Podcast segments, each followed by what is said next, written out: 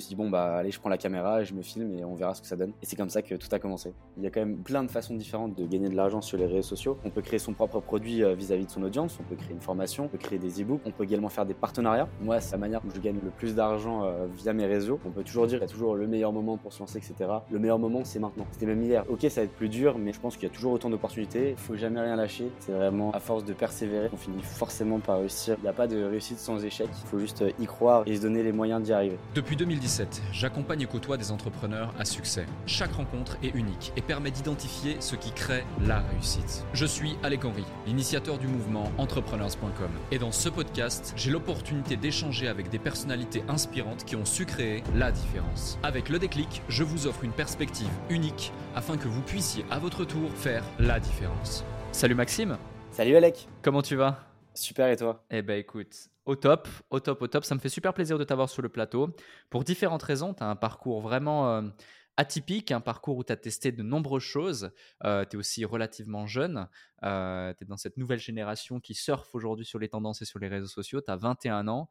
tu as plus de 2,2 millions de personnes qui te suivent aujourd'hui sur les réseaux sociaux. Tu as pu du coup acquérir une certaine liberté, vivre des réseaux sociaux.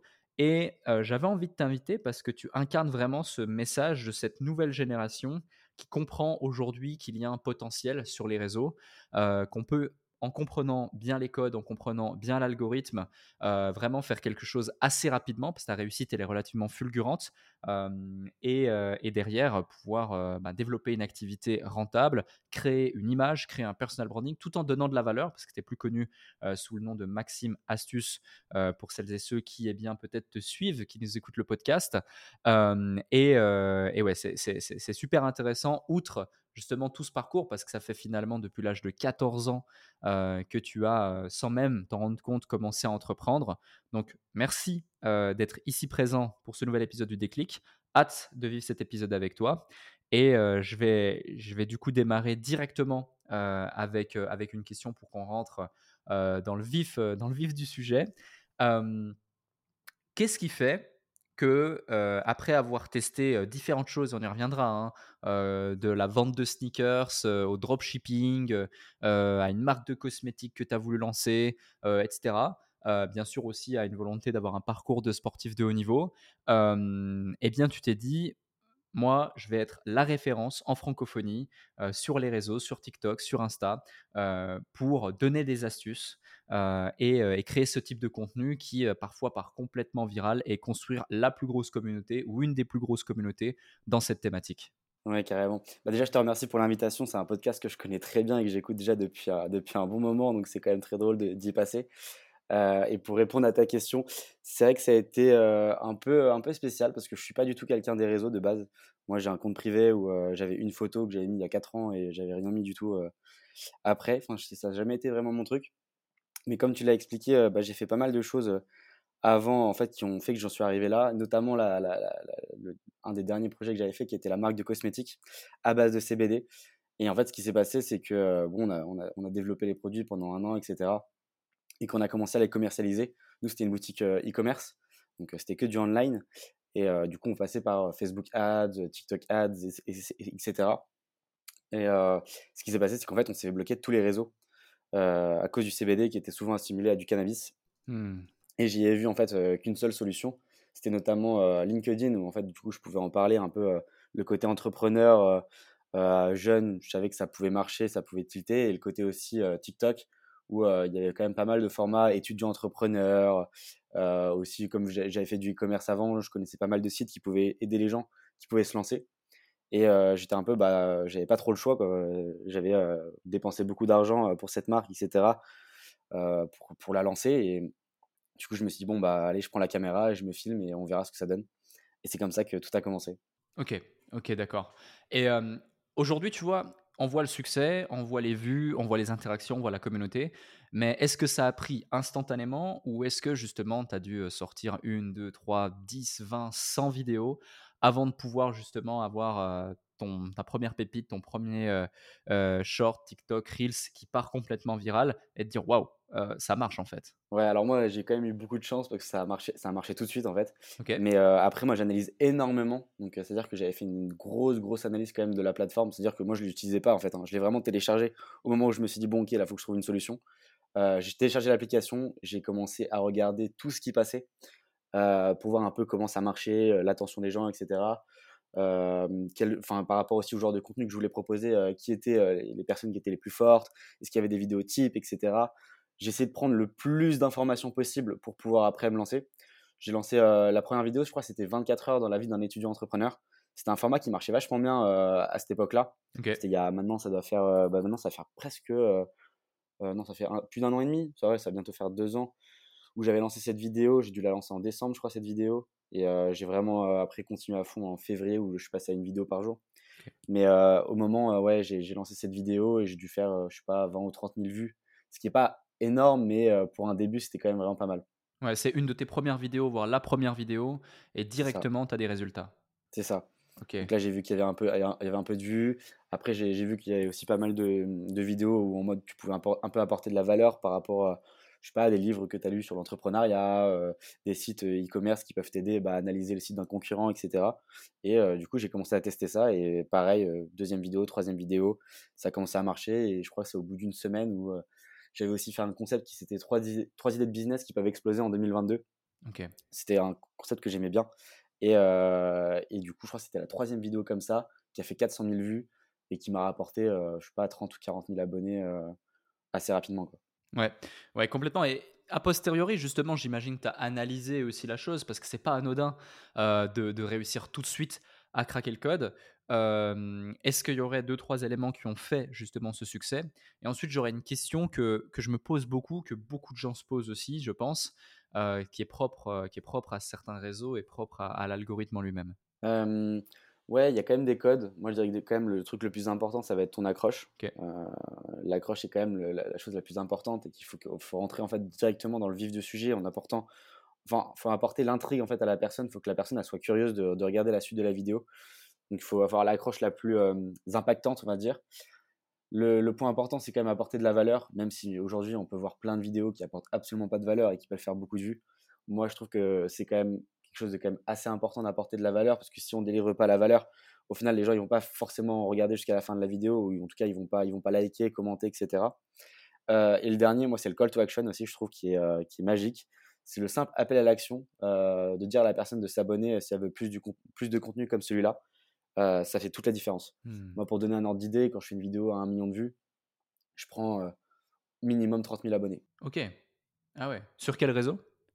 TikTok, TikTok en priorité, mais franchement, même les autres, hein, ça marche autant. Ok. Insta, euh, j'ai aussi une ascension. Parce que moi, j'ai une stratégie un peu différente où j'ai lancé chaque réseau euh, euh, avec à peu près un mois de contenu de décalage à chaque fois. Donc TikTok est toujours la première, mais tout le reste, en fait, c'était en décalé. Ok, je vois. Ok. Et c'est super intéressant. Merci pour ces éléments déjà. Et une autre question, c'est que TikTok, j'ai le sentiment personnel. Après, toi, tu utilises la plateforme euh, quasi quotidiennement. hein. J'ai l'impression que tu sors une vidéo par jour, ou en tout C'est cas, ça. voilà. Euh, et ce, de manière euh, très régulière. Et tu as autant des vidéos euh, qui récemment ont fait plusieurs centaines de milliers de vues, d'autres quelques milliers de vues, d'autres plusieurs dizaines de milliers de vues. Euh, Est-ce que toi aussi, tu as le sentiment qu'il y a eu un timing, il y a eu une fenêtre d'opportunité sur TikTok où à un moment donné, euh, il y avait très peu de créateurs pour beaucoup de consommateurs et quel que soit ce que tu sortais, ou en tout cas, si tu sortais les bonnes choses avec les bons codes, tu pouvais littéralement exploser et tirer profit de cette fenêtre temporelle d'opportunité, euh, comme peut-être indirectement tu l'as fait, d'autres l'ont fait, euh, et qu'aujourd'hui, ça peut être un petit peu plus complexe pour celles et ceux qui se lanceraient sur la plateforme. Alors euh, oui et non, tout simplement parce que je suis pas, j'étais pas le premier à m'être lancé. D'ailleurs, c'est devenu plein de copains, mais dans, dans- dans la thématique où je suis, il y en a plein qui le faisaient déjà avant. Il y en Ok. avait 5, 6, 7 euh, qui le faisaient euh, tous à leur manière un peu différente. Et eux, ils s'étaient lancés un an avant moi. Donc euh, on peut toujours dire en fait, il y a toujours le meilleur moment pour se lancer, etc. Le meilleur moment, c'est maintenant. Enfin, c'était Hmm. même hier, mais enfin, il n'y a pas vraiment de, de moment. euh, ok, ça va être plus dur, mais je pense qu'il y a toujours autant d'opportunités. Là, par exemple, je, je viens de relancer un média sur l'intelligence artificielle qu'on a lancé il y a trois mois avec, avec deux copains. Là, on a pris 100 000 abonnés sur Insta en l'espace de trois mois. Ok. Full organique, etc. jamais payé de publicité, quoi que ce soit. Enfin, en fait, il y a toujours la place. Il faut juste avoir les bons codes et il faut persévérer. Ouais. Mais pour moi, il n'y a pas. Enfin, il y avait toujours des meilleurs moments, mais on peut toujours réussir à n'importe quel moment. Complètement d'accord avec toi. Et justement, maintenant, on va casser un autre mythe. Là, tu viens de casser le mythe de lance-toi maintenant, il n'y a pas de meilleur moment. La preuve en est, je viens de lancer quelque chose il y a trois mois et ça cartonne. L'autre mythe, c'est abonnés rapidement acquis égale souvent difficulté à les monétiser, difficulté à, pouvoir faire en sorte qu'ils soient qualifiés et derrière développer un business avec. Dans ton cas, parce qu'on parle quand même de, on parle pas de quelques milliers d'abonnés, on parle de millions d'abonnés cumulés sur les plateformes. tu as quelque chose comme 600 000, plus de 600 000 personnes sur Instagram qui te suivent. tu as presque un million d'abonnés sur TikTok, sur d'autres plateformes également avec différentes, différents comptes, etc. donc tu, tu, sais de quoi tu parles. Aujourd'hui, est-ce que tu as identifié des codes qui permettent justement d'engager sa communauté, de les qualifier, de les monétiser indirectement et quels sont-ils? Oui, carrément. Bah déjà, il y a quand même plein de façons différentes de monétiser quand même une audience, etc. En tout cas, de gagner de l'argent sur les réseaux sociaux. Aujourd'hui, en plus, il y a plein de nouvelles opportunités comme TikTok maintenant qui rémunère les créateurs pour les vidéos de plus d'une minute, ce que moi je ne fais pas d'ailleurs.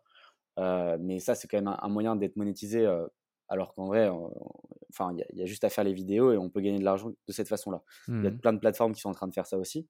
Il y a aussi, on peut créer son propre produit vis-à-vis de son audience, on peut créer une formation, on peut créer des e-books, on peut créer plein de choses. on peut également faire des partenariats. Moi, c'est la manière dont je fais le, où je, gagne le, plus d'argent via mes réseaux, via, mes réseaux sociaux. mais c'est assez variable dans le sens où il y a des créateurs qui ont aussi beaucoup d'abonnés et qui n'arrivent pas à monétiser. Ça dépend un peu des niches dans lesquelles tu, vas être. Moi, je suis dans une niche qui est dans une niche qui est le business et en soi, je peux quand même parler de quasiment toutes les marques où moi je partage des astuces euh, business, marketing et des astuces du quotidien. Ce qui fait qu'en fait, je peux présenter n'importe quelle marque sous un angle en fait où euh, j'apporte de la valeur aux gens, où ils vont avoir, je sais pas, une astuce pour payer moins cher euh, tel ou tel produit ou pour, pour découvrir telle ou telle, telle marque ou service. mais pour monétiser, enfin pour fidéliser, on va dire, une audience, moi je joue sur la quantité au départ où ça va être la, manière organique. Et après, pour la fidéliser, c'est que moi en fait je répondais à tous les messages que ce soit les messages en DM ou les messages en commentaire. je, répondais à je répondais à tous les messages et j'ai essayé également d'apporter de la valeur aux gens dans mes réponses. Et ça, ça a plutôt bien marché. Ok, je vois. Et aujourd'hui, tu le vois, tu as des gens qui te suivent depuis plusieurs semaines, plusieurs mois et qui sont, qui sont engagés au quotidien et qui vraiment, je sais pas, limite te reconnaissent dans la rue, commente régulièrement toutes tes publications, t'envoie des messages de remerciement par rapport à différentes astuces que tu as potentiellement partagées. Euh, parce que finalement, c'est ça qui est intéressant quand tu apportes de la valeur, euh, que ce soit au travers d'astuces euh, diverses et variées ou, ou au travers du, du, business en général, ce qui est mon cas, ou lorsque tu as une expertise quelconque, c'est de recevoir ces, ces, retours, ces témoignages de toutes ces, toutes ces gens qui appliquent ce que tu, ce que tu partages. Non, carrément. Bah, en termes de messages, ouais, j'en reçois vraiment énormément. Euh, ce qui, enfin, plutôt sur le fait de se faire reconnaître dans la rue, ça c'est quand même beaucoup plus rare. Je dois me faire reconnaître une ou deux fois par semaine. Et euh, parfois en plus c'est euh, un peu dissimulé où les gens en fait ils me reconnaissent mais sans vraiment me reconnaître, enfin me reconnaître, ou du moins ils sont un peu un peu timides sur le fait de directement en fait de savoir, enfin qui, qui me suivent directement sur les réseaux. après c'est aussi, je suis pas dans une niche où en mode je partage mon lifestyle. Je suis dans une niche où j'apporte de la valeur et les gens me suivent pas du tout pour la même la même raison. Les mmh. gens, en vrai, ils vont beaucoup plus te reconnaître quand tu partages ton quotidien plutôt que le, contenu qu'on fait tous les deux, par exemple. Ouais, c'est quand même un peu différent. Complètement d'accord. Complètement d'accord.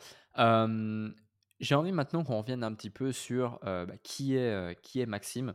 parce que là, on a compris que tu maîtrisais pas mal les codes et on y reviendra avec quelques astuces, notamment pour les créateurs qui nous écoutent ou ceux qui veulent utiliser la création de contenu pour développer leur, leur business. Mais on, en parlait justement avant cet épisode. Tu as eu un parcours assez, assez intéressant où dès l'âge de 14 ans, indirectement, tu commences à entreprendre en, en, achetant et en vendant des paires de sneakers, à la suite de quoi tu as eu plusieurs expériences entrepreneuriales. Est-ce que tu peux revenir justement sur ce parcours d'une part et surtout, qu'est-ce qui t'a attiré tout de suite dans, ce, dans, cette logique, cette dynamique de vouloir faire des choses, de vouloir entreprendre finalement parce que c'est pas anodin d'acheter, de revendre, d'essayer de faire un petit peu d'argent, d'essayer de se débrouiller. Est-ce qu'il y a un concours de circonstances personnelles dans ta vie privée, cocon familial ou autre, qui fait que tu n'avais pas le choix? Est-ce que c'est venu totalement naturellement Est-ce que ça peut être intéressant justement pour celles et ceux qui nous écoutent et, et, qui des fois, tu sais, se posent des questions et vont procrastiner, et vont se dire non, c'est pas fait pour moi, et vont se trouver mille et une excuses avant d'oser, alors qu'on a tous un potentiel juste hors du commun. Salut à vous tous qui êtes de plus en plus nombreux à écouter le déclic. Je tenais à prendre quelques instants pour vous en remercier personnellement. Grâce à votre soutien et votre écoute, nous connaissons une croissance fulgurante parmi les podcasts business en francophonie. Si aujourd'hui vous voulez améliorer votre karma, je vous invite à laisser un avis et 5 étoiles maintenant sur la plateforme de podcast sur laquelle vous écoutez cet épisode. Cela ne prend que quelques instants et ça aide énormément pour continuer de vous offrir des interviews de plus en plus inspirants avec des invités inédits. Je lis tous vos avis et ils représentent beaucoup pour moi. Maintenant, retour à l'épisode. Oui, non, euh, carrément. Euh, non, c'est vrai, euh, c'est pas venu comme ça. C'est que quand moi j'étais plus jeune, j'ai eu la chance en fait d'être dans un milieu où il y avait quand même de l'argent. Euh, mes parents ont, eu la chance de me mettre dans, des écoles euh, où il y avait quand même pas mal d'argent autour de moi. Et moi, j'avais pas spécialement des habits de marque ou des, chaussures de marque, etc. Et je voyais quand même mon entourage, en fait, bah, du coup, euh, tous mes camarades de classe, tous mes copains, avoir, je sais pas, les, des polos qui valaient cher, des, vêtements qui, coûtaient un certain prix. Et bah, moi, j'avais envie d'avoir aussi ce genre de vêtements. Et j'avais vu, justement, j'avais vu une opportunité où j'ai vu qu'il y en avait qui achetaient des paires de chaussures et qui coûtaient super cher après. Et du coup, j'ai commencé à m'inscrire sur plein de concours, etc., pour essayer d'avoir le droit d'acheter ces paires de chaussures. Et bah, une fois que j'ai réussi à en avoir une, j'ai vu qu'en fait, c'était pas si compliqué. Et que du coup, en fait, il y avait juste à inscrire beaucoup, beaucoup de monde sur, sur ce genre de site. Et que bah, du coup, on multipliait nos chances d'avoir le droit d'acheter une paire. Et qu'on pouvait les revendre en plus instantanément à la sortie de la boutique. Parce mmh. qu'il y avait déjà des, des, personnes qui nous attendaient. Ou même, on pouvait carrément faire. parce qu'il y avait des groupes Facebook. Moi, je faisais ça sur les groupes Facebook où je mettais du coup les annonces. Et en fait, tu pouvais directement soit avoir quelqu'un qui t'attendait à la fin de la boutique, soit la revendre dans la semaine. Euh, et euh, du coup, tu augmentais à chaque fois ton capital pour pouvoir acheter plus de paires de chaussures et du coup en revendre plus derrière. Donc euh, j'ai commencé comme ça. en même temps, je faisais du foot au niveau, donc je l'ai pas, l'ai pas fait énormément parce que j'ai arrêté au bout d'un certain seuil parce que le sport me prenait trop de temps et du coup, j'étais pas à 100%. Mais avec ça, j'ai pu m'acheter pas mal de, choses assez sympas et qui, d'ailleurs, après, j'ai pu revendre, etc. Parce que du coup, j'ai pris le même principe. Tout ce que j'achetais, c'était en sorte que je pouvais le revendre à peu près et jamais perdre d'argent. Donc, ça marchait super bien. Donc, si, on revient sur ça, justement, c'est toujours intéressant. Il y, a, de ça quelques jours, j'étais en studio avec un jeune de, 16 ans. Il a, il a, eu 16 ans il y a un mois et demi. à, à l'âge de 15 ans, il avait déjà fait 4,5 millions d'euros de chiffre d'affaires. Euh, là, à 16 ans, il développe un SaaS ultra, ultra prometteur et il va tout arracher. et puis à 12 ans, il, faisait déjà, il avait déjà lancé son premier business. Donc c'était un profil assez atypique et je suis toujours ah, fasciné de, de ça. Et, là, dans ton cas, à 14 ans, tu commences déjà à faire un peu d'argent, acheter, revendre des sneakers. Des sneakers, euh, pour celles et ceux qui nous écoutent, c'est des chaussures de collection type euh, Nike ou d'autres marques euh, sur des séries limitées spécifiques qui vont prendre de la valeur parce qu'il y a plus de modèles en demande qu'à l'achat disponible. Il faut souvent s'inscrire sur des whitelists ou des listes d'attente pour pouvoir en bénéficier. Et du coup, il y a des plus-values intéressantes à faire, mais on est tout de suite sur des chaussures, des modèles qui vont coûter plusieurs centaines d'euros, voire plusieurs milliers d'euros. Donc, on peut faire assez d'argent rapidement. Dans ton cas, à 14-15 ans, tu avais réussi à dégager combien de, plus-value uniquement en te disant à côté de, du sport, bah voilà, je vais, je vais faire de l'achat-revente? Ouais, j'ai dû dégager à peu près 5000 euros de bénéfices, ce qui n'était pas énorme, mais tu vois, pour l'époque, c'était, j'en étais content, quoi. Ah bah c'est sûr que 14-15 ans, 5000 euros de bénéfices, moi pour ma part, je les, je les faisais pas. En parallèle de, mes études, en parallèle du, du, sport de haut niveau. et, et, justement, à un moment donné, tu, tu, tu as, as, une sorte de, de bouleversement vers l'âge de 17-18 ans tu as un de tes rêves qui s'effondre. Est-ce que ça, ça a été un, moment marquant justement de, ta vie finalement qui fait la personne que tu es aujourd'hui et qui fait que derrière tu t'es dit je, vais, je vais me débrouiller par moi-même, je vais aller à fond sur l'entrepreneuriat. J'ai vraiment l'impression qu'il y, y a, ce switch à ce moment-là. parce qu'ensuite il y a le dropshipping, ensuite il y a la création de ta marge, ta marque pardon, et ensuite il y, a, il y, a, y a la création de contenu. Peut-être que je me trompe, mais ça peut être intéressant d'en parler. Non, carrément, c'est exactement ça. Surtout que le sport, euh, surtout le sport à haut niveau, euh, ça apprend quand même pas mal de valeurs. Euh, il y a aussi tout ce qui est persévérance, acharnement et travail, on va dire. Il y a beaucoup de sacrifices qu'on fait dans le sport et j'en ai fait énormément quand je faisais du foot à haut niveau, j'ai quasiment, enfin, j'ai fait énormément de sacrifices, que ce soit, je voulais pas de petites copines, j'allais pas en sortie, enfin, je, je, faisais pas de boîte, j'allais pas faire la fête, etc. Si je m'entraînais deux à trois fois par jour, je m'entraînais par même parfois jusqu'à m'évanouir, etc. Enfin, j'ai vraiment poussé les limites et quand à 18 ans, 17-18 ans, on me fait, enfin, que je vais aller voir le médecin parce que j'ai eu des grosses blessures au niveau du genou, dont deux opérations, et qu'on me dit que je vais devoir arrêter, sinon je vais finir en fauteuil roulant. c'est très très compliqué à accepter et même à y penser. Après, bon, je m'étais quand même mis en tête que mon niveau avait quand même pas mal baissé entre chaque blessure en fait qui s'accumulait sur des, courtes périodes. Je voyais quand même que mon niveau était toujours assez difficile à récupérer à chaque fois. Et surtout qu'en plus, j'avais un peu abandonné les cours où j'étais parti en STMG à ce moment-là, en me disant que le foot, ça allait forcément marcher pour moi. Et du coup, ça s'est un peu retourné et ça a été très, très, très, très dur pendant quelques semaines. Et, sauf que j'ai quand même aussi appris pas mal de choses et je me suis dit que bon, bah, j'allais pas m'en m'arrêter là. Et du coup, je me suis remis un peu dans les études. En parallèle, j'ai eu mon premier amour, entre guillemets, que j'ai rencontré à cette époque-là et qui m'a beaucoup aidé. Et au final, j'ai fini major de la promo en STMG. D'ailleurs, une section qui est vachement. tout le monde dit que c'est pourri, etc. Moi, j'ai énormément pris, appris en STMG. J'ai adoré cette, cette, section. Et j'ai fini major de la promo et c'est comme ça que j'ai eu les SEC. Donc, du coup, école de commerce en France. Une bonne école de commerce en France. Et là-bas, j'ai commencé un peu à voir le monde du business, du business etc. Et en fait, je me suis rendu compte que c'était pas vraiment assez pour moi. C'était un peu trop Académique. Comment dire Académique, ouais, que j'avais besoin de d'essayer de, de, de, lancer des projets, de, de voir où ça pouvait, euh, où ça pouvait mener. Et euh, c'est comme ça que du coup, j'ai commencé à faire en même temps du, du dropshipping euh, avec mon cousin. Où là, le but, c'était surtout apprendre, apprendre un maximum pour pouvoir lancer un, gros projet derrière. On a dû faire ça pendant quasiment un an. Et on a dû faire une dizaine de boutiques. Franchement, des produits totalement différents. Tout le monde voit aussi que, pareil, le dropshipping comme quelque chose de hyper néfaste. Moi, j'en vois que du positif euh, s'il est bien fait. Moi, j'ai jamais reçu un seul commentaire négatif. Genre jamais. Genre jamais, jamais, jamais. Euh, bien au contraire, j'avais que des 4 ou 5 étoiles en, avis. Et en fait, ça te permet d'apprendre euh, à faire des sites web, faire du copywriting, à faire du marketing, à faire de la publicité. Plein de concepts en fait qui vont te servir partout dans ta vie. Et, et après ça, bah, du coup, on, a commencé à faire de l'argent. Euh, entre toutes les boutiques qu'on a fait, on n'a pas gagné ni perdu d'argent. C'est que sur les dernières boutiques, on commençait à vraiment bien rattraper le truc. et on commençait à gagner de l'argent. Et c'est là où on s'est dit, bon, bah, viens, on arrête tout et on lance un vrai projet. Mmh. Et, c'est là, en fait, on a lancé du coup la marque de cosmétiques à base de CBD. Où on, est parti chercher des fournisseurs, etc., dans le sud de la France. Euh, super produits, 99% euh, naturel, bio, vegan. Enfin, on avait fait un truc super. Enfin, vraiment, euh, on était super fiers du produit et tout. Un an après, on commence à faire du marketing, etc.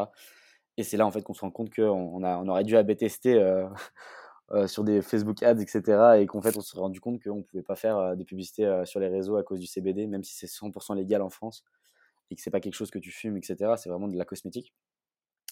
Et, et après ça, on, a, on s'est dit, bon, bah là, on n'a pas trop de solutions, c'est les réseaux sociaux en mode organique. Et c'est comme ça que je me suis lancé sur TikTok. Et puis après que j'ai enchaîné, que j'ai vu les opportunités. Et justement, c'est super intéressant un concept, c'est que tu dis, bon, bah là, on veut lancer un vrai projet. donc pour toi, le dropshipping, c'était pas un vrai projet alors? En fait, c'est pas que c'est pas un vrai projet, c'est que c'est du court terme. Et, moi, j'étais vraiment plus dans l'aspect où moi, je voulais quelque chose de long terme. Et le dropshipping, je trouvais ça hyper kiffant. Enfin, tu apprends énormément de choses et tout. C'est aussi stimulant de, de créer un concept, une marque, entre guillemets, en, si peu de temps. Mais en même temps, c'est quand même assez court terme. Je ne voyais pas quelque chose de long terme dessus. Et même, parce qu'on peut, on peut faire après des marques long terme en dropshipping aussi. Mais c'est pas, c'est pas du tout ce, ce, ce, dont je voyais. Moi, je voulais vraiment un projet créé de A à Z. Ok. Ok, je vois. Non, mais je comprends tout à fait. Hein. C'était une question justement euh, qui, va dans, qui, va dans le sens de, qui va dans le sens de ça parce que c'est une remarque qu'on a très souvent. Et, et, je te rejoins sur un fait, c'est que pour la plupart des gens, notamment les jeunes qui nous écoutent, même si le dropshipping a parfois une mauvaise presse et qu'il est aussi de plus en plus complexe et à, réussir à sortir du lot et, et, avoir des résultats et, que AliExpress ou ces plateformes sont, sont, comment dirais-je, de plus en plus populaires. alors, je, suis mal placé pour donner des conseils en dropshipping, j'en ai jamais réellement fait et puis c'est pas mon expertise du tout.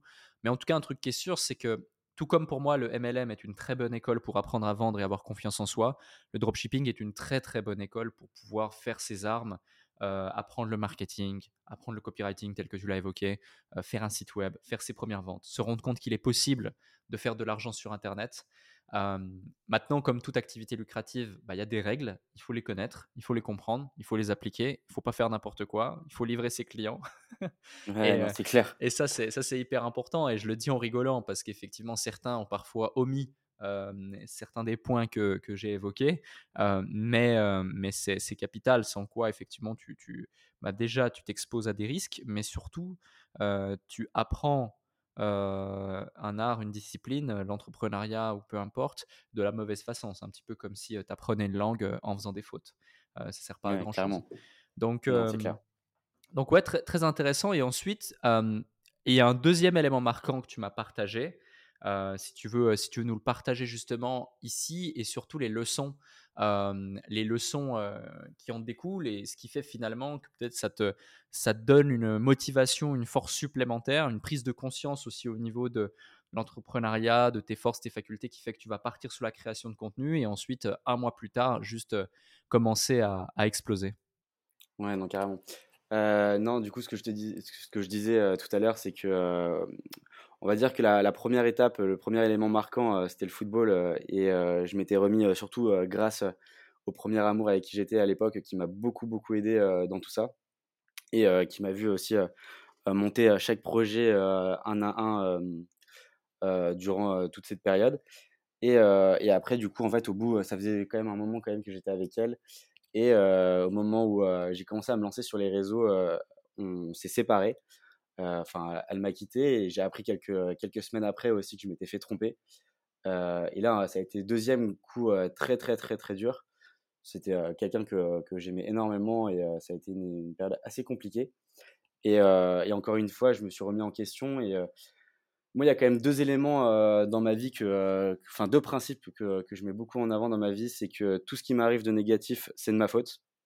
Je le, je le, fais dans la manière où en fait, j'essaye de voir tout ce que j'ai fait de négatif et que je peux améliorer. C'est une manière en fait de toujours essayer de s'améliorer. Et la deuxième chose, c'est que tout ce qui m'arrive de négatif, je peux le retourner en positif. c'est toujours essayer de voir le positif dans, dans le négatif. Et ça, c'est deux principes qui, qui, marchent super bien et que je recommande vraiment. Parce que moi, ça, ça, a vraiment changé beaucoup de choses pour moi. Et, et, après, en fait, du coup, je me suis encore plus battu pour, pour, pour réussir. Et sur les réseaux, ça, ça a explosé quelques semaines après tout a explosé. Je suis passé de 100 ou je crois, non, je suis passé à 100 000 abonnés sur TikTok assez rapidement. De 100 000 à 200 000, je suis passé en une semaine. après, j'ai lancé aussi Insta. Insta, ça a mis un mois pour avoir 100 000 abonnés sur Insta. Un mois. C'était n'importe quoi. Il y avait toutes les vidéos qui explosaient. enfin, sur Insta, j'avais fait ma stratégie, comme je t'avais dit, en décalage. Et du coup, à partir du moment où j'ai vu que l'algo il était chaud, il commençait à diffuser mes vidéos. J'ai mis toutes mes meilleures vidéos qui avaient passé sur TikTok.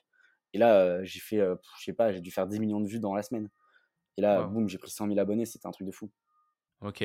Alors justement, là, tu évoques un concept intéressant, c'est identifier que l'algorithme t'est favorable à un certain moment et lui donner finalement à manger, lui donner finalement ce qu'il a besoin. Parce que c'est vrai que des fois, on voit, on voit assez souvent d'un coup quelqu'un, un créateur qui va faire un Reels, il va exploser littéralement. Et puis ensuite, pendant bah, tous les reels qui vont suivre, euh, ou en tout cas un, deux, trois reels qui vont suivre, s'il a les bons codes, ça va continuer à exploser. Je prends aussi un autre cas. Euh, je me souviens à l'époque euh, où Yomi avait fait une vidéo, donc Yomi Denzel, pour celles et ceux qui nous écoutent, peut-être que ceux qui le suivent depuis un certain temps, qui me suivent depuis un certain temps, vont tout de suite voir de quoi je parle, d'étudiants fauchés à millionnaires en, en temps de temps. Et, et, derrière, il avait sorti une vidéo, sauf erreur, ou juste avant, juste après, peu importe, euh, avec son truc à Harvard. Et s'il n'y en avait pas une des deux qui avait littéralement explosé à des millions de vues, peut-être que la seconde n'aurait pas elle aussi cumulé des centaines de milliers de vues et des millions de vues. Mais le fait d'avoir un algorithme favorable à un certain moment et puis lui donner une vidéo complémentaire qui répond au code et qui va pouvoir partir viral derrière avec tout le flux qu'il y a sur la chaîne, bah c'est finalement pareil sur les réseaux. Comment est-ce qu'on identifie ça? Est-ce que tu as avec le temps aujourd'hui identifier des, des, des, patterns récurrents, vu que tu as réussi à répliquer ça aussi sur d'autres comptes, qui font que tu pourrais synthétiser ça en une méthodologie ou quelques conseils pour celles et ceux qui nous écoutent bah, Après, il faut bien aussi prendre en compte, là tu vois ce que je disais tout à l'heure, c'était la valeur. Tu vois, là, si on prend l'exemple de Yomi, les vidéos de Yomi, elles sont hyper quali. Enfin, il y, y, a vraiment de la valeur derrière, etc. C'est bien travaillé. ce qui fait que tu vois, une vidéo déjà qui fait un buzz, si en plus après il fait une autre vidéo qui a un lien avec la première et qui est aussi qualitative, logiquement elle va aussi, bien marcher, enfin elle va aussi très bien marcher. sur les réseaux, une très bonne vidéo n'amène pas forcément une excellente vidéo après. ça dépend, il faut juste garder aussi la notion de valeur que tu apportes derrière. Si tu es sur le, même filon, normalement ça devrait, ça devrait aussi bien marcher. Il faut profiter en fait du, quand il y a une vidéo, en fait, on le voit tout de suite quand une vidéo commence à bien marcher. Euh, si tu as des stats qui sont différentes des, des autres vidéos que tu as pu faire, euh, tu sais tout de suite si la vidéo euh, elle va mieux marcher que les autres.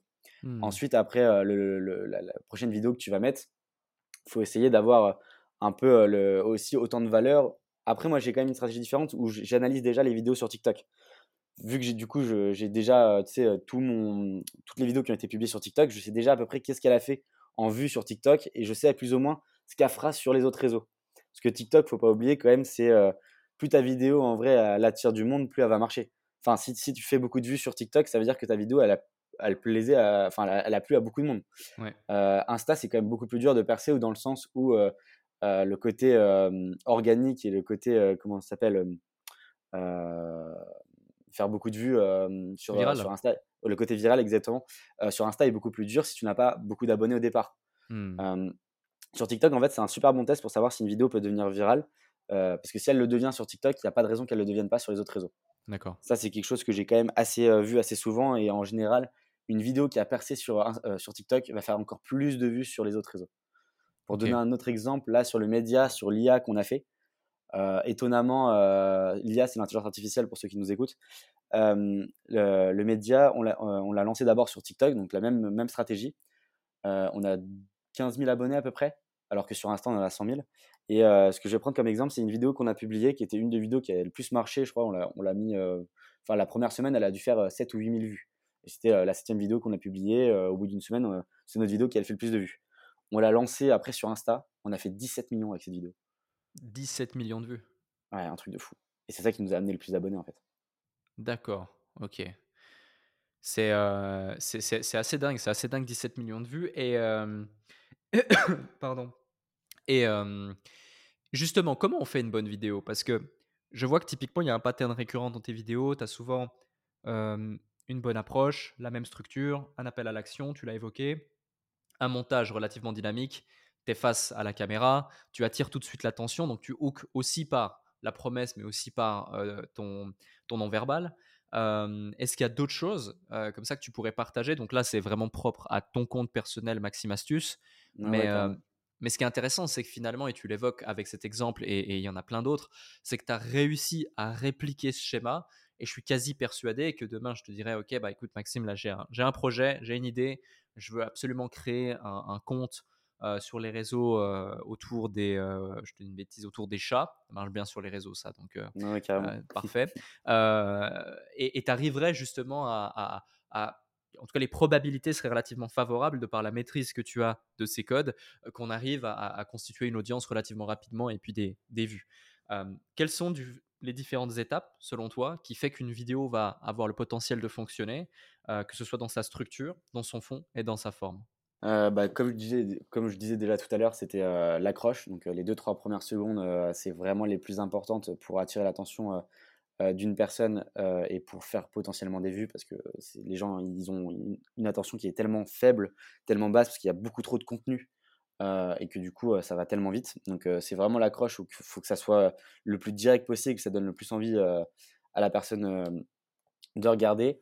La valeur qu'on y ajoute et le call to action. Donc ça c'est ce que je disais tout à l'heure. Euh, et le call to action, il peut être assez large. Hein. Ça peut être euh, like, euh, enfin, n'oublie pas de liker si tu as aimé la vidéo, etc., de commenter, partager, s'abonner. C'est assez large. moi, il y a d'autres choses aussi sur quoi je me suis basé. C'est que je, fais toutes mes, toutes mes vidéos avec des chemises de couleurs différentes. Donc, ça, c'est un peu un personal branding. en fait, c'est comme ça que je, veux que les gens m'identifient. c'est quelque chose en vrai qui peut marquer et je trouve qu'il marque assez bien, parce qu'on me le dit quand même assez souvent. Donc quand on va sur mon profil, chaque vidéo, j'ai toujours une, chemise différente. Donc ça, ça marche assez bien. J'ai aussi le doigt en l'air à chaque fois et en fait, ça fait toute une harmonie en fait sur mon profil. Enfin, ça, ça, fait un peu un personal branding et aussi le, le nom où Maxime Astuce, c'est quand même assez facile à retenir. Où il y a mon prénom et ce que je fais, c'est quand même assez facile à retenir. Donc ça, c'est des éléments en vrai qui marchent assez bien. Après aussi, ce qui marche super bien, c'est regarder ce qui se fait ailleurs. Donc que ce soit les concurrents dans notre niche, mais aussi aux États-Unis où ils ont toujours une avance qui est quand même assez monumentale sur nous. Mais il n'y a pas que les États-Unis, hein. il y, a, aussi tout ce qui est Amérique du Sud, l'Espagne aussi, qui a aussi des, bons créateurs.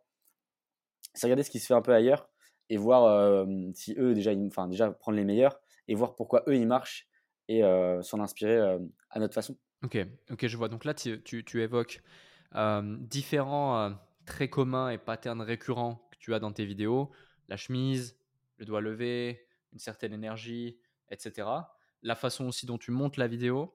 et, et, le fait de sourcer finalement des idées. Parce que c'était une de mes questions aussi, c'est typiquement beaucoup de gens de, de, gens qui sont à la base pas des créateurs finalement, mais qui sont par exemple des entrepreneurs, quelle que soit la typologie d'entrepreneur. Hein. ça pourrait même être euh, un cabinet de soins médico-esthétiques qui voudrait justement utiliser les réseaux sociaux pour, euh, euh, pour cartonner et donc créer, créer du contenu. Je pense cet exemple n'est pas anodin parce que c'est typiquement un client que j'accompagne. et ils le, font, ils le font super bien. Ils ont réussi aussi à, à développer une très belle communauté autour de ça. Mais, mais tu vois, il y a beaucoup de gens qui arrivent et qui se disent, OK, qu'est-ce que je fais en fait? Quel type de contenu je crée? Et qui souvent vont aborder la, méthode, la problématique de la mauvaise façon. Du coup, ils vont créer un contenu qui leur plairait à eux, mais qui plairait pas à leur audience. Et c'est vrai que souvent, l'a priori de je vais pas forcément regarder les concurrents, je vais pas forcément regarder ce qui se passe outre-Atlantique ou ailleurs, etc., parce que j'ai pas envie de copier, parce que j'ai pas envie de ci ou d'être influencé. Pour moi, c'est une erreur parce que finalement, ils ont déjà fait ce travail de réflexion, de recherche, d'itération pour craquer le code. Mais surtout, le fait de voir qu'une vidéo X fonctionne par rapport à une vidéo Y, c'est tout simplement le fait d'avoir la validation par les faits, par l'algorithme, que c'est ce type de contenu que ton audience, ou tout du moins une typologie d'individus ressemblant à ton audience dans un pays, dans un continent ou autre différent, apprécie. Du coup, toi, quelle est ton approche et ta méthodologie justement pour le sourcing d'idées? Euh, Parce que j'imagine c'est quelque chose qu'au bout d'un moment, tu as, dû, as dû mettre en place. Parce que carrément. à sortir une vidéo par jour, voire plus peut-être, euh, on peut pas avoir mille et une idées, qui plus est, mille et une bonnes idées. Parce qu'encore une fois, tu vois, là, je, je, me balade en même temps sur tes réseaux. Et puis, il euh, y, a, y, a, des fois, c'est vraiment 10, 15, 20, 30 vidéos d'affilée qui cartonnent, qui font des centaines de milliers de vues chacune. Et, donc, à chaque fois, pour utiliser un terme du, jargon web, à chaque fois, c'est des bangers. Quoi. donc, Déjà, c'est hyper intéressant ce que tu dis. Je vais revenir un peu sur ce que tu dis, sur par exemple, notamment les marques. parce que ce que j'avais pas dit tout à l'heure aussi, c'est quand je me suis lancé sur TikTok, j'avais fait du coup un compte pour la marque et un compte pour moi. et à ce moment-là, du coup, c'est le mien qui a pris et le compte pour la marque. j'avais tenté des choses, mais spécialement pour la marque, et on va dire que ça n'avait pas du tout marché. Et une fois que mes réseaux ont marché, j'ai voulu retenter euh, pour la marque. Et là, du coup, j'ai adapté mon contenu que moi j'avais l'habitude avec Maxime Astuce, mais le, passer sous le format euh, du coup de, la, de la marque de cosmétiques que j'avais. Euh, où là, du coup, je donnais plus des conseils bah, du coup, envers la cosmétique, etc. tout ce qui était acné.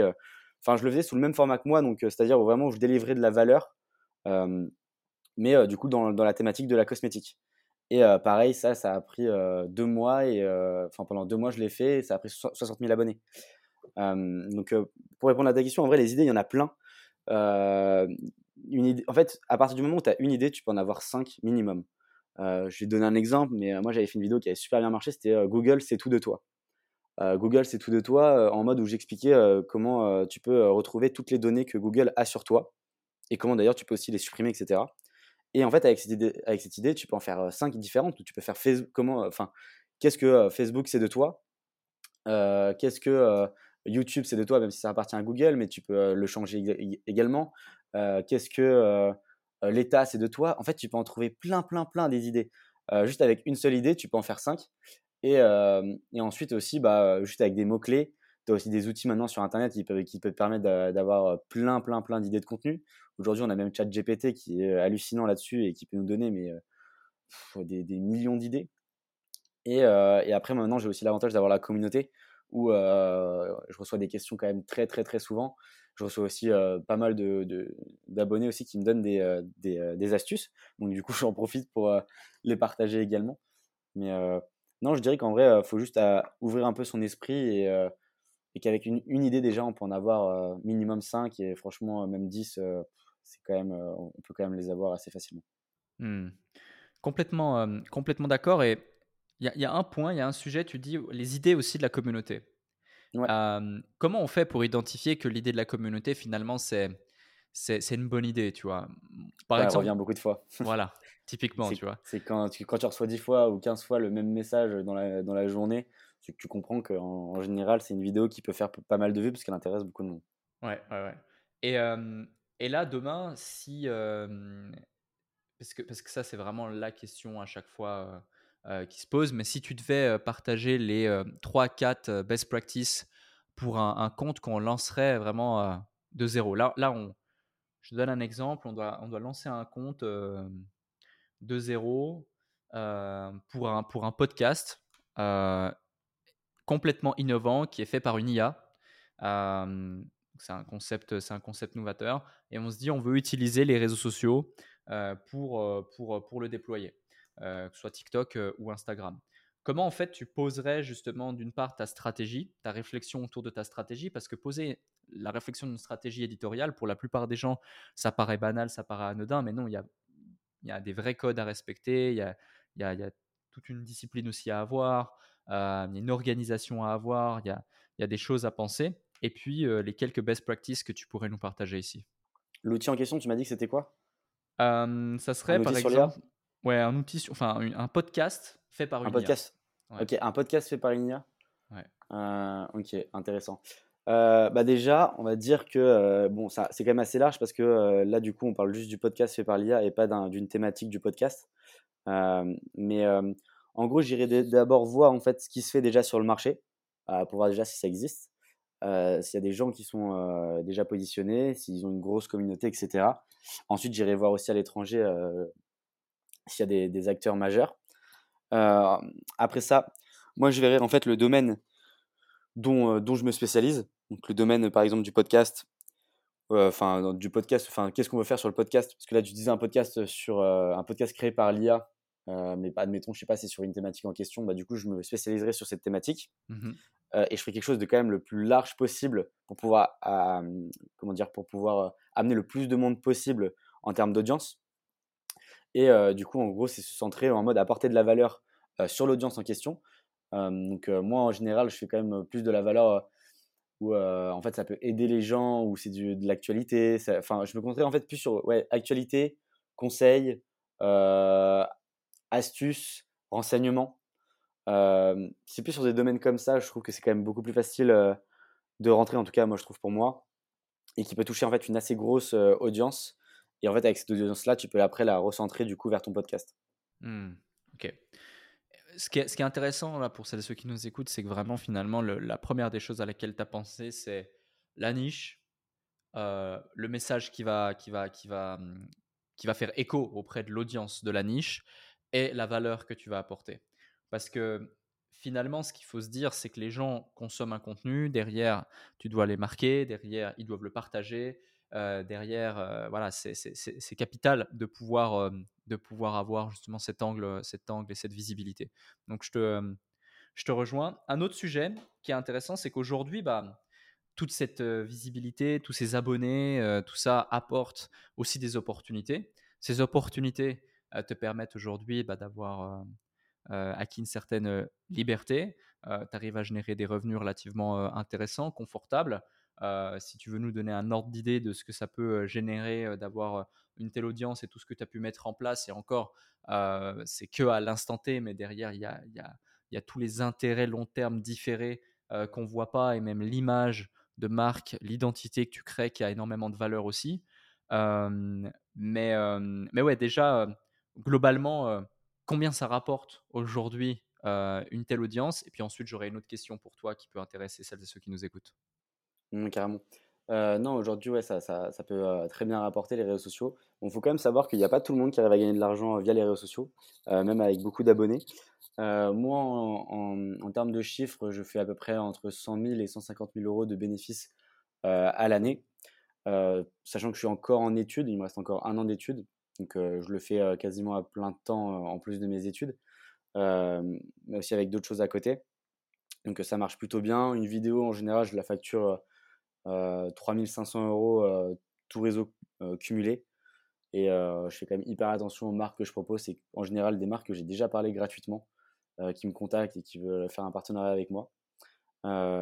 et eux, pour eux, en vrai, c'est quand même énormément de visibilité. Moi, je ne considère pas que je me vends très très cher par rapport à la visibilité que j'offre. Notamment si on, fait, on prend un, exemple Facebook Ads pour ceux qui connaissent. Quand vous faites à peu près 100 000 vues, enfin que vous payez de la publicité pour faire 100 000 vues, normalement un CPM, un coût pour 1000 impressions est à peu près à 10-15 euros sur Facebook Ads. Donc moi en général, je fais entre 300 et 400 000 vues sur chaque, chaque sponsor que je fais.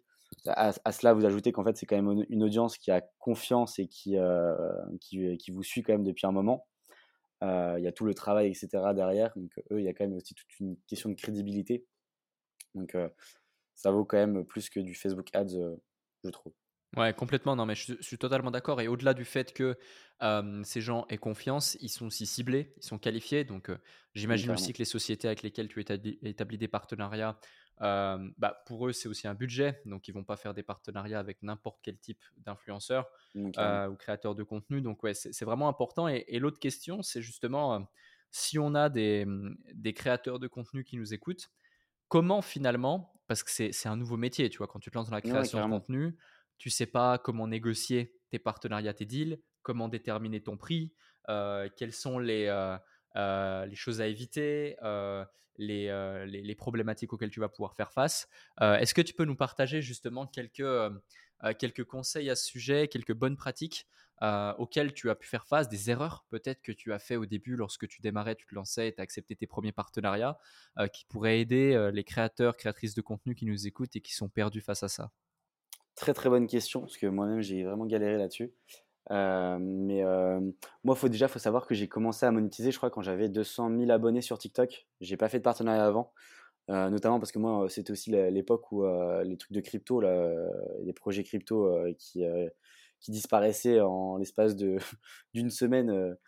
ça, il y avait beaucoup de demandes là-dessus, et moi, je faisais super gaffe à ne faire vraiment aucun, aucun, aucun partenariat avec, avec ce genre de plateforme. Euh, et euh, du coup, en fait, c'était assez compliqué de savoir en fait combien euh, tu pouvais tu pouvais demander à une marque par rapport à ce que tu lui apportais. Encore plus avec TikTok parce que TikTok c'est trop variable dans le sens où une vidéo, comme tu l'as dit, peut faire plusieurs milliers de vues, plusieurs dizaines de milliers de vues, plusieurs millions de vues. Donc c'est quand même assez compliqué. Aujourd'hui, j'ai tous les réseaux cumulés, donc c'est quand même plus facile à faire. mais à l'époque, moi, du coup, je m'étais pris le même exemple que j'ai pris tout à l'heure, c'était Facebook Ads. Donc je me disais, bon, bah, en général, je fais ça en moyenne, je fais tant de vues en moyenne. Combien ça coûte sur Facebook Ads? Bon, bah, ça coûte ça. Ok, bon, en plus, il y a mon image aussi qui est rattachée. Bon, bah, allez, je rajoute un, allez, 10-20% en plus. Euh, et euh, on, verra si ça passe. Du coup, c'est ce que je proposais aux marques. Je crois le premier partenariat que j'ai fait, j'avais dû euh, prendre 500 ou 600 euros, je crois. Je sais plus trop. C'était quelque chose comme ça. Et, et j'ai fait pas mal d'erreurs après, parce que du coup, j'arrivais mal à négocier. pareil, en termes de demande, euh, je, ne débordais pas de demandes non plus, mais j'allais pas démarcher. Euh, c'est là où je me suis rendu compte que je faisais une grosse erreur. Donc après, du coup, je passais en agence, en agence euh, où je me suis dit bon, en exclusivité, je me suis dit bon, ça va apporter beaucoup plus de clients, ça, va beaucoup mieux marcher, etc. Ils vont négocier à ma place. Là, encore une fois, j'ai été quand même pas mal déçu. Où là, pour le coup, j'avais beaucoup plus percé sur les réseaux. Je devais avoir 400 ou 500 000 sur TikTok, j'avais plus de 100 000 sur Insta, et j'avais vraiment pas assez en termes en, termes de revenus, enfin ce que ça me rapportait tous les mois. Je trouvais ça pas assez intéressant. Du coup, j'ai arrêté l'agence et là, j'ai décidé d'aller de, de, démarcher directement avec mon compte Insta. vu que du coup, j'avais une grosse communauté sur Insta. J'allais démarquer directement toutes les marques que j'aimais bien. je leur faisais un petit message, etc. avec mon Media Kit. Enfin, je demandais en fait sur le message sur Insta, je demandais d'avoir la, la, personne qui s'occupe, enfin le mail de la personne qui s'occupe des partenariats. J'avais mon Media Kit où je, mettais du coup toute mon audience, donc le nombre d'abonnés que j'avais sur chaque réseau, les statistiques que je faisais, les marques avec qui j'avais collaboré, parce que comme j'ai collaboré avec des grosses marques, bon bah c'est quand même intéressant de le mettre en avant. Ça montre aussi la confiance que les marques ont envers nous. Mmh et je mettais mes tarifs et je disais plus ou moins combien je faisais de vues pour chaque. parce que je faisais, je faisais des packs, donc tu as le pack où je mets tous mes réseaux dessus, je les mets aussi à l'unité, etc. Enfin, j'essaye de faire des packs, dont mon pack le, plus, le plus intéressant, ça va être mon pack où tu prends une vidéo qui est diffusée sur toutes mes plateformes. Et, et du coup, j'allais démarcher les marques via Insta, donc vu que j'ai un gros compte, logiquement les marques le voient. et je demandais le mail des partenariats. Une fois qu'ils me répondaient et qu'ils me donnaient le mail des partenariats, j'envoyais un mail où là, je, resynthétisais le nombre d'abonnés que j'avais sur chaque plateforme euh, et que euh, j'étais hyper intéressé par la marque euh, en question et que voilà, il y avait toutes, mes statistiques et mes prix dans mon Media Kit. Et en général, les marques, je sais pas, je dirais un cas sur quatre répondent positivement après pour collaborer ensemble, tu vois. Ok, Extrêmement intéressant. Merci d'avoir détaillé ce, ce process euh, de, de, cette façon. Aujourd'hui, tu dois encore prospecter ou euh, c'est les marques qui te contactent en direct? Notamment, je vois que tu as un, email de partenariat dans tes bios, etc. Comment ça marche? Alors ouais, j'ai plein de demandes euh, de partenariat. Après, moi, j'adore j'adore démarcher et j'adore aussi avoir un contact avec les marques, etc. Donc mmh. non, non, je démarche toujours et je, je, démarche à toutes les marques que j'aime bien au final. Donc J'aime bien faire ça. Euh, et je trouve ça un peu stimulant, etc. Enfin, j'aime bien, c'est un peu de la compète. Euh, moi, je trouve ça cool. Et après, non, sinon, je reçois aussi pas mal de demandes et tout. Euh, et c'est pour ça aussi que plus j'ai de demandes aussi, au plus du coup, je filtre. Donc, entre les, ceux que j'ai démarche et qui me répondent positivement et ceux qui me démarchent déjà via mon mail, ce qui fait que du coup, je peux beaucoup plus filtrer avec qui je veux bosser ou non. Donc, ça, c'est quand même assez pratique. Ouais, d'autant plus que mmh, d'autant plus que ça te permet, comme tu le disais tout à l'heure, voilà, de sélectionner spécifiquement les marques que tu que tu apprécies et, et, que tu estimes être bonnes aussi pour ta communauté, parce que derrière ton, ton quotidien de créateurs de contenu, enfin en tout cas les, les, les, contenus pardon, que tu promouvois au quotidien, c'est de partager des astuces. Souvent il y a aussi des astuces qui sont liées à des sites, à des marques. Au travers de ces sites, ces marques, tu peux faire des partenariats. Donc autant euh, lier l'utile à l'agréable. Si de toute façon tu identifies que ce site-là, tu as envie de le mettre en avant, si derrière tout le monde peut y gagner, eux, parce qu'ils acquièrent une visibilité, des clients potentiels, de la crédibilité, toi parce que tu es rémunéré pour le travail que tu fais en termes de création de contenu et ton audience euh, parce qu'elle découvre quelque chose d'intéressant, euh, c'est beaucoup, plus, euh, beaucoup plus pertinent, je comprends tout à fait. Et même par rapport à ça, genre moi en vrai, je, filtre énormément bah, du coup, tu vois, les partenariats et tout. Et, et j'ai jamais collaboré en soi avec des marques, tu vois, que j'ai pas déjà partagé gratuitement. La plupart, j'ai quand même partagé gratuitement. soit que je connaissais et que j'avais pas encore parlé, soit que je connaissais pas mais qui pouvaient avoir, enfin qui pouvaient vraiment aider les gens, etc. Euh, totalement dans ma niche. Euh, l'autre truc aussi que je voulais mettre en avant, c'est que là, de, tu vois, depuis tout à l'heure, on, parle euh, tout ce que ça m'a apporté financièrement, mais tout ce que ça m'a apporté non financièrement, c'est aussi bah, les, rencontres que j'ai pu faire en fait grâce au réseau, notamment tu vois passer dans ce podcast avec toi, c'est hyper cool. mais ça, tu vois, c'est des trucs en fait que ça t'amène et que tu vois pas forcément, enfin que les gens ne voient pas forcément. Mais mmh. en fait, juste la visibilité te, te permet de rencontrer des personnes exceptionnelles. Notamment, bah, tu vois, on parlait de Diomi tout à l'heure. Yomi que j'ai déjà rencontré, que j'ai fait même un live sur, sur Insta avec Anthony, Anthony Bourbon pour ceux qui connaissent. On était mmh. tous les trois. ça, c'est les réseaux qui m'ont permis de faire ça. Yomi, d'ailleurs, j'avais pris sa formation. Tu vois, j'ai fait du drop. C'était sa formation que j'avais pris il y a 3-4 ans, donc ce qui est assez drôle. et Anthony, c'était quelqu'un aussi que j'admirais énormément bah, il y a quelques années. Et au final, tu vois, je me suis retrouvé en live plusieurs fois avec lui, parce que j'en ai fait deux avec lui. Et en fait, les, les réseaux en fait, permettent aussi bah, de toucher bah, quelque chose que, qui, est difficile à toucher, on va dire, euh, si, euh, si tu es juste euh, entrepreneur à côté, etc., et que tu n'as pas forcément de visibilité. Complètement. Complètement d'accord avec toi et, c'est hyper intéressant que, que, tu le mettes en avant. C'est ce qu'on appelle bah, finalement les intérêts, les intérêts différés, les intérêts cachés de, ce qu'une action, quelle qu'elle soit, peut, peut mener à avoir.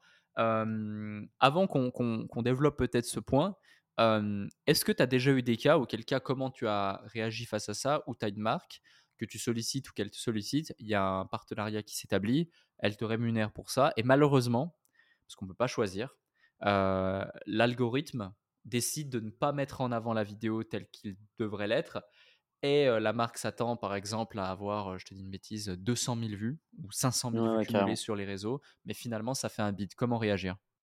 Ouais, alors ça, moi, en général, que c'est pour ça que moi je propose souvent le pack complet, puisque parfois on peut pas, heu, toujours tout anticiper et le pack complet, ce qui fait qu'en fait, heu, si une plateforme, heu, fait un peu n'est pas très performante, il y a toujours le reste qui rattrape. Par contre, si c'est dans le cas où en mode, la marque en question n'a pris qu'une seule plateforme et que, la vidéo ne marche pas du tout, moi en général j'offre la vidéo du coup, enfin je la diffuse sur une autre de mes plateformes, où je sais que ça va faire des vues. Je j'essaye toujours en fait d'être, gagnant-gagnant avec les marques. Et d'ailleurs la plupart, heu, travaillent toujours avec moi. Parce que, enfin je enfin franchement je me facture pas hyper cher par rapport à ce que je leur apporte. Et en plus je suis toujours, dans le mode gagnant-gagnant où, eux, ça leur apporte de la visibilité. Et si ça se passe mal, je fais en sorte que, on s'arrange. Mmh. Donc ça peut aussi arriver que, je crois que ça m'est jamais arrivé de refaire une autre vidéo, mais non, ça m'est jamais arrivé de refaire une une vidéo suite à un partenariat qui s'est mal passé. J'ai juste, re en général, quand ça se passe mal, en général, c'est parce qu'il y a qu'une seule plateforme, tu vois, qui a été pris, heu, au début et du coup, là, je leur propose, heu, typiquement, s'ils avaient pris que TikTok, bon, bah, je leur dis: «Bon, bah, là, je vous mets sur Facebook, voilà, ça ça va faire des vues et cetera» et au final, ça en fait toujours. Ou alors, tu vois, ils ont pris Insta, bah, du coup, là, je leur dis: «Bon, bah, je vous mets sur Facebook et TikTok» et pareil. Mmh. Donc au final, ça va, ça rattrape bien la chose. OK, OK, je vois. Tu disais, heu, il y a un instant, heu, en général, je retravaille avec des marques, donc il y a une récurrence. Mais imaginons moi, hem, ma marque, c'est, par exemple, je sais pas, je te donne une astuce pour, mutualiser tes abonnements type, Netflix, ou autre. Il y en a il y en a quelques-uns qui existent, comme ouais. ça. Une fois que tu as partagé l'astuce Ouais. et que, tout le monde sait que mon site, c'est ça, mon avantage, c'est ça. Moi, j'ai envie de retravailler avec toi. Comment on fait? Tu tu, tu crées une nouvelle astuce autour de ça, tu répètes l'astuce, tu fais une vidéo différente avec la même astuce, tu trouves un nouvel angle, ça peut être intéressant ça. Ouais, c'est intéressant ce que tu dis. Alors tout dépend du coup du projet, parce que parfois il y a des marques en fait où, tu as qu'une mission on va dire, que tu peux jouer que sur un argument de vente, enfin que sur, un argument, pour faire découvrir la marque, et après tu en as d'autres où en fait tu as plein, je sais pas, tu peux avoir des outils gratuits, tu vois, heu sur la plateforme, où tu as plusieurs services sur la plateforme, ce qui fait que tu peux jouer du coup, bah, sur plusieurs angles.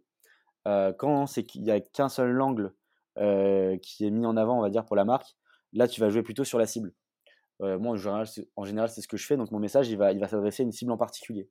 Donc, je sais pas, par exemple, si c'est un outil dans la com, bah, là, du coup, je sais pas, au début, j'avais dit exactement à quoi ça servait et là, en fait, après, dans la deuxième vidéo, je vais parler, spécialement, «Ah, si tu travailles dans la com, tu dois absolument savoir ça».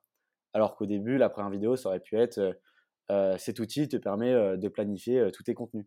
Mmh. Enfin, j'essaie de changer, en fait, l'accroche et cetera et de changer un peu, la manière dont je montre le contenu Complètement. Et après, ça peut ça peut être, de plusieurs manières différentes. Ça dépend aussi, en fait, des marques aussi. Il y a des marques qui sont très strictes sur les briefs, heu, qui veulent pas qu'on s'éparpille un peu trop et cetera.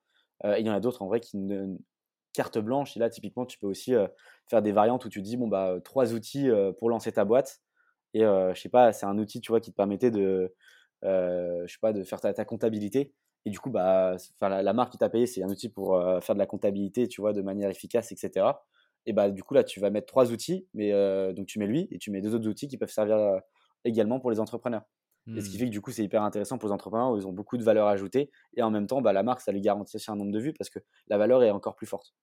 Ouais. Ouais, extrêmement intéressant. Un autre point, c'est, heu, tu disais tout à l'heure, voilà, ça me permet différentes opportunités, différentes rencontres. Heu, tu as cité le passage ici sur le podcast, tu as cité des rencontres avec des gens que tu estimes, que tu apprécies ou même que tu suis depuis plusieurs années. Tu évoquais aussi le fait qu'en parallèle de Maxime en parallèle, heu, des différentes pages que tu développes, que tu gères, des projets que tu as, tu continues tes études, alors que tu gagnes plutôt, bien ta vie. Je veux dire, il y a peu d'étudiants de ton âge, qui arrivent à générer le niveau de revenu que tu as aujourd'hui, et ça demande aussi, du travail, hein. Ça tombe pas du ciel, qu'on soit d'accord pour, pour, pour rassurer ceux qui nous écoutent, ça on fait pas ça en claquant des doigts. Mais c'est quoi la suite? C'est quoi c'est quoi tes objectifs, d'avenir? Est-ce que tu te vois, sur, les deux, trois, quatre, cinq prochaines années continuer, à être, Maxime Astuce? Est-ce que tu as pour ambition, tu as quelque chose d'autre, dans les tuyaux en ce moment? Quelle est, quelle est la suite finalement? Qu'est-ce qu'on peut te souhaiter? Et c'est quoi les les projets en tout cas? Et pourquoi tu fais tout ça? bah, déjà, pourquoi je fais tout ça? C'est parce que, bon, déjà aussi parce que, j'ai vu, une opportunité que je trouvais ça vachement intéressant. Ensuite parce que, la valeur qui est créée derrière, je trouve ça vachement cool et que ça me plaît énormément, de faire ça. Ensuite, ouais, là, il me reste un an d'études, donc c'est un peu, un peu spécial, mais je termine parce que j'ai quand même payé mes trois premières années. je trouve ça un peu bête quand même d'abandonner sur la dernière année et qu'en plus j'essaye de faire en sorte que ça va, ça se passe plus ou moins bien. Et, sinon, bah, les projets, j'en ai, ai plein en vrai. j'ai créé une agence de communication là l'année dernière et en fait ça nous a pas du tout plu. Enfin pas, pas. Ah, nous a pas du tout plu. On accompagnait les marques sur les réseaux, mais je trouvais le travail un peu trop redondant et pas assez rémunérateur par rapport à ce que je gagnais aussi à côté. donc ça, on l'avait un peu abandonné. Euh, là, du coup, on a créé un média sur l'intelligence artificielle et le but un peu euh, avec ça, du coup, c'est aussi d'accompagner aussi les marques, du coup, sur le côté influence, avec toutes les personnes qui, qui sont euh, dans le domaine de l'intelligence artificielle en tant que créateur. Donc ça, c'est un truc qu'on est en train de, de, faire en ce moment. le média aussi qu'on va pouvoir aussi monétiser. et ce qui nous plairait énormément aussi avec le média, c'est aussi de créer en fait carrément une IA.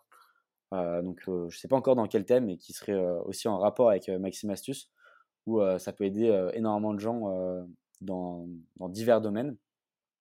Donc ça, c'est quelque chose qui peut être assez sympa. Et sinon aussi, un truc qui me plairait beaucoup, c'est créer une startup du coup directement avec la communauté, dans le sens où bah, vu que je fais des placements avec pas mal de marques hyper sympas, pourquoi pas faire directement un projet qui peut aider les gens et, et, en même temps le créer avec la communauté, ça peut être super cool. Mmh. Et il y, a pas mal de créateurs justement outre-Atlantique ou autres qui finalement ont aussi un petit peu ce modèle des, des, astuces ou des tips ou, du contenu on apporte de la valeur d'une façon similaire, similaire à, ce que tu fais. ça marche super bien.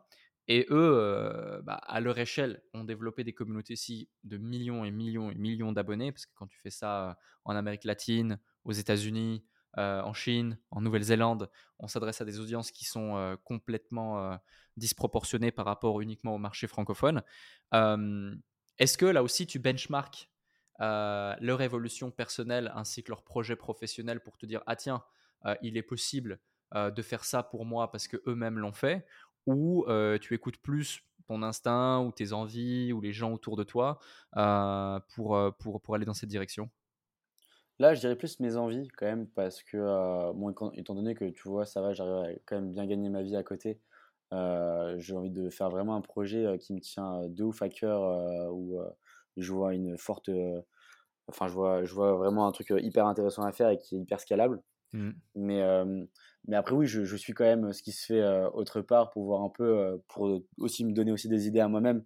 Parce que, encore une fois, comme on disait tout à l'heure, avec une idée, tu peux en avoir 10. Ouais. Donc, non, non, je, je, regarde, mais c'est pas là aujourd'hui, c'est plus vraiment le, le côté euh, qu'est-ce qui me stimule le plus et euh, qui est hyper scalable et euh, qui peut avoir un impact de ouf. Ok. une de mes dernières questions également, c'est que tu as mis en place une newsletter. je sais pas depuis quand exactement, mais finalement, la newsletter, c'est aussi une façon de permettre de garder une proximité supplémentaire avec ton audience, de faire sortir les gens euh, des réseaux, de capter leurs coordonnées pour pouvoir t'adresser à eux d'une façon euh, différente sur un nouveau support. C'est quoi l'objectif de, cette newsletter? Et euh, aussi, ce qui peut nous intéresser, parce que je sais que beaucoup de gens qui nous écoutent ont des business où les leads, les prospects, les contacts dans des listes, c'est quelque chose de précieux. Est-ce que ce type, sur ce type de, contenu que tu crées, eh bien l'audience est réceptive à, la newsletter ou à ce type, à ce type de façon de communiquer, de façon à capter du leads, capter du contact, capter, du prospect bah, en vrai, déjà, la newsletter, je l'ai créée pour plusieurs raisons. La première, c'était parce que, en vrai, les réseaux, on ne sait pas trop ce qui peut se passer. En vrai, c'est un peu comme un État. Hein. Ils peuvent décider de nous, nous, nous bloquer notre, notre, comment s'appelle, notre compte d'un claquement de doigts. Même si, mmh. bon, après, on peut, on peut essayer de le récupérer. Mais là, les mails, on va dire que tu les perds pas. Donc, c'est quand même une base de données que tu ne perds pas. Donc, c'était ça, c'était le premier point. Le deuxième point aussi, bah, du coup, c'est un peu l'aspect startup que je te disais tout à l'heure, où créer une, une, boîte avec la communauté, là, ça te fait quand même une base de données aussi, où bah, du coup, tu, tu peux annoncer la, la, news. Et après, c'était aussi, bah, aussi une nouvelle façon aussi de monétiser, d'apprendre, etc. là, je crois qu'on est plus de 17 000 dessus. J'ai un peu arrêté de le faire. Là, ça fait quand même un moment que je ne l'ai pas du tout alimenté. Mais de base, du coup, en fait, je faisais un, une petite actu chaque semaine où je partageais les sites de la semaine intéressants à connaître pour, pour aider les gens, tout simplement. Ok, ok, je vois. Mais je me disais aussi que je pouvais la monétiser, tu vois, peut-être aussi à long terme, tu vois, avec les marques, etc. Ou même, je sais pas, en faire un abonnement. Enfin, il pouvait y avoir plein de choses en vrai. Mais pour le moment, c'était vraiment quelque chose de 100% gratuit. Aussi apprendre en même temps, parce que c'était un modèle que je connaissais pas. Et puis voilà, quoi. On a beaucoup d'entrepreneurs, c'est mon avant-dernière question ici, on a beaucoup d'entrepreneurs qui nous écoutent. alors, elle va être un petit peu spéciale cette question parce que j'aurais pu la poser bah, qu'à toi. c'est quoi la meilleure astuce que tu mis en avant? C'est difficile hein, parce que je vois que tu as plus de 500 vidéos juste sur Instagram que tu aurais envie de partager justement à un entrepreneur qui nous écoute? à un entrepreneur, bah, je dirais un truc quand même qui est assez pratique et qui, qui peut quand même être assez, assez compliqué pour nous, on va dire, si, si, ça, nous arrive. C'est que pour retrouver ses mots de passe, tu as, les réglages de ton iPhone en fait où tu as un gestionnaire de mots de passe où normalement tu enregistres tous tes mots de passe, mais tu l'as aussi sur ton ordinateur si tu utilises Google Chrome. Et avec ça, en fait, tu peux retrouver tous les mots de passe où tu as enregistré du coup ton mot de passe. Et tu peux aussi le faire la même chose pour les Wi-Fi. Tous les Wi-Fi où tu t'es enregistré, ça peut aussi t'éviter de partager 15 000 fois, enfin de, regarder 15 000 fois sous, sous le, le, le, le code Wi-Fi de ta box. Ça te fait gagner du temps et tu vas directement dans le réglage de, de, ton iPhone et tu vas dans Wi-Fi. Et après, tu as un bouton qui s'appelle modifier tout en haut à droite. Et en fait, tu as accès à tous les mots de passe des Wi-Fi auxquels tu t'es enregistré. Ok. Et donc, ça, c'est quand même assez pratique. ça peut aider pas mal de gens. Et pour les mots de passe, c'est pareil. si, as, admettons, tu as des comptes de banque où tu te souviens plus ou je sais pas quoi, si tu as eu la chance de les enregistrer à ce moment-là, bah, tu pourras les retrouver.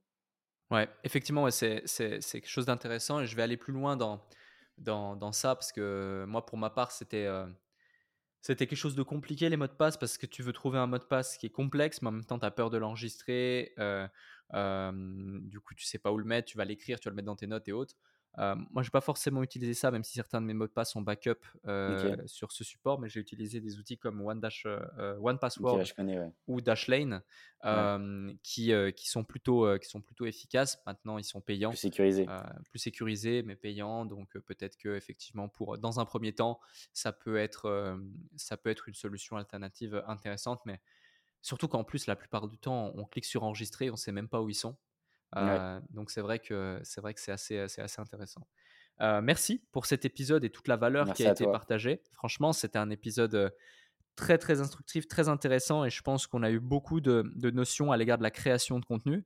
J'ai une toute dernière question à te partager que je pose à chaque fois à celles et ceux qui nous écoutent, mais avant ça, euh, celles et ceux qui nous écoutent justement, si vous avez eu autant de plaisir à nous écouter que moi je n'ai eu à animer cet épisode, faites-le nous savoir comme à chaque fois avec les 5 étoiles sur Apple Podcast, un petit commentaire sur euh, le le, l'avis Apple Podcast et aussi sur le post LinkedIn euh, que l'on va faire parce qu'à chaque fois, chaque épisode aujourd'hui, bah, on, on, le met en avant aussi sur, euh, sur LinkedIn. Euh, d'ailleurs, pour celles et ceux qui le désirent, on mettra tous les liens de Maxime sous cet épisode. Encore une fois, on le fait à chaque fois et vous pourrez aller voir le, contenu, le contenu de Maxime. Donc vraiment, merci pour ça. Merci à toi. Également, du coup, à chaque fois je la pose, c'est est-ce que tu peux nous partager le déclic, finalement, l'élément qui a créé limite une transformation identitaire chez toi, que tu n'as pas encore partagé dans cet épisode, que peut-être tu n'as pas encore partagé du tout sur, dans aucune interview, dans, quoi que ce soit, qui te tient à cœur, que ce soit sur le plan personnel comme professionnel, tu as carte blanche pour le mot de la fin. Ok. Bah, ce serait plus le côté où il faut jamais rien lâcher. c'est vraiment à force de persévérer, en fait, on finit forcément par réussir au bout d'un moment. Il n'y a pas de réussite sans échec. Et au bout d'un moment, ça finit par marcher. Il faut juste y croire et, et se donner les moyens d'y arriver. Parfait. Merci Maxime. Merci à toi.